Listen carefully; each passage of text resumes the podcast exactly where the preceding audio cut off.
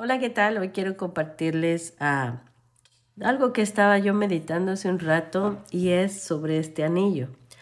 Este anillo mi hijo mayor me lo regaló cuando él se graduó de los Marines, pero siempre lo he conservado, solo que hace un rato estaba meditando sobre la autoridad que Dios nos ha dado y estaba viendo que la palabra de Dios habla sobre el anillo que era para sellar documentos, el anillo de autoridad.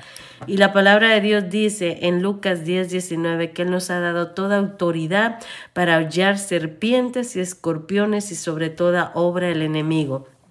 Lo que yo estaba meditando al ver este anillo es de que nosotros como hijos de Dios muchas veces no utilizamos la autoridad que Dios nos ha dado. ¿Por qué? Porque a veces decimos, oh no, es que eso solo lo puede hacer Dios. Pero déjame decirte que aquí en la tierra Dios nos ha dado autoridad para derribar, para destruir y para edificar también. Él le dijo en el libro de Ageo dos veintitrés, él habló con Zorobabel y le dijo, hijo, hijo de Salatiel, mi siervo, te haré como el anillo con mi sello oficial. O en la palabra de Dios habla que antes se utilizaban los anillos para sellar documentos. El anillo significa poder, autoridad y dignidad. También podemos mirar que cuando el hijo de aquel hombre, el hijo pródigo, regresó a, a su padre, dice que lo primero que el Señor o, o su padre hizo fue vestirlo y ponerle un anillo, que eso significaba dignidad nuevamente.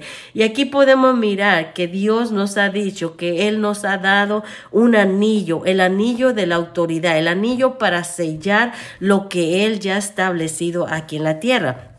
Fíjate que también uh, podemos mirar en Efesios uno veintiuno y veintitrés, habla que Dios sometió todas las cosas al dominio de Cristo y lo dio por cabeza a la iglesia, que esto es el cuerpo de Cristo. Dice que es la plenitud que lo llena todo por completo.